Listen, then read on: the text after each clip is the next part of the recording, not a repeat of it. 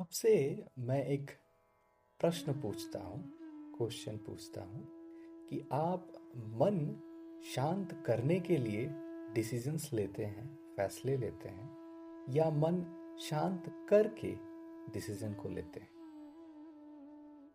आप अपने माइंड को काम करने के लिए, शांत करने के लिए डिसीज़न लेते हैं, या आप डिसीजंस मन शांत करके लेते हैं? मेरा नाम है रवि सिंह चौधरी और इस श्रृंखला में, इस सीरीज़ में हम लोग भगवत गीता के बारे में बात करने वाले हैं। और डायरेक्टली जो भगवत गीता में लिखी हुई बातें हैं, उस पर ही हम सीधा डायरेक्टली बात करेंगे। There will be no extrapolation interpolation speculations और इंटरप्रिटेशंस हम उन शब्दों से कुछ और अर्थ नहीं निकालेंगे, अपने मतलब का अर्थ नहीं निकालेंगे और कुछ पैरेलल ड्रॉ करने की कोशिश नहीं करेंगे कि यहाँ पर ये बोला जा रहा है।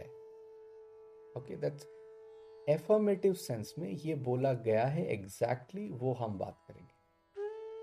तो हम भगवत गीता क्यों पढ़ें या क्यों हम समझना चाहें? ये जो हमारा मन है ना, ये जो हमारा थॉट प्रोसेस है, ये जो हमारी थिंकिंग है, हमारी जो बुद्धि है ब्रेन है समहाउ ये डिसीजंस लेने में हमें हेल्प करता है। ये हमारे लाइफ के पर्सपेक्टिव्स देखने के नज़रिया, दुनिया को देखने के नज़रिए को डिफाइन करता है। तो अगर हमारे पास या हमने वो प्रॉपर ट्रेनिंग नहीं दी है अपने माइंड को, अपने बुद्धि को, अपने मन को, कि जीवन में कैसे चलना है, इसको कैसे यूज़ करना है तो बहुत समस्या आएगी। अगर आपने इसे सही से समझा नहीं है तो आपकी जो बुद्धि ही है, वही आपकी दुश्मन हो जाएगी। ये भगवत गीता से ही मैं बोल रहा हूँ। बुद्धि ही भगवान बोलते हैं कि एक मनुष्य की मित्र और शत्रु दोनों है। एक चैरियट, एक रथ में लगाम और घोड़े और सारथी सही डायरेक्शन में नहीं ले जा रहे हैं तो आप राइड तो एंजॉय करेंगे बट आप डेस्टिनेशन तक कभी नहीं पहुँच सकते। You need a discipline you need a right thought process तो ये कैसे हम कर सकते हैं?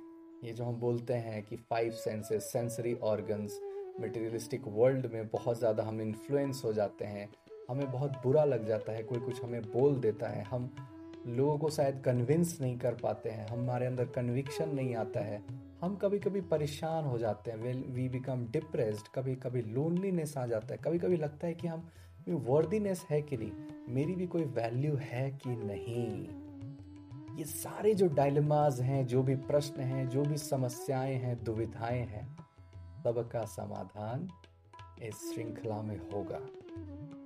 तो मैं आपके साथ रहूँगा और हम बात करेंगे भगवान के ही बोले हुए शब्द।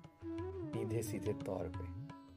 और मैं ख्याल रखूँगा कि अर्जुन को जो बातें पहले से मालूम थी, वो पहले मैं आपको बता दूँ। ठीक है? अर्जुन, यानी कि गुरु शिष्य परंपरा से, गुरुकुल परंपरा से, गुरुकुला सिस्टम से वो पढ़ के आया है। उसे वेद और उपनिषद का ज्ञान है एक्चुअल में। Still he need a mentor जो उसे युद्ध भूमि में, जो वॉर टाइम है, उसमें कोई उसे गाइड कर सके। इट्स लाइक like एक बहुत टैलेंटेड बैट्समैन है, उसे बैटिंग आती है। ज़िंदगी भर उसने बहुत अच्छी बैटिंग की स्किल्स है। स्टेट लेवल गया जोन लेवल पे गया बट मैच का एक फाइनल है नेशनल लेवल का कुछ मैच है। तो वहाँ पर कोच उसे बैटिंग नहीं बता सकता।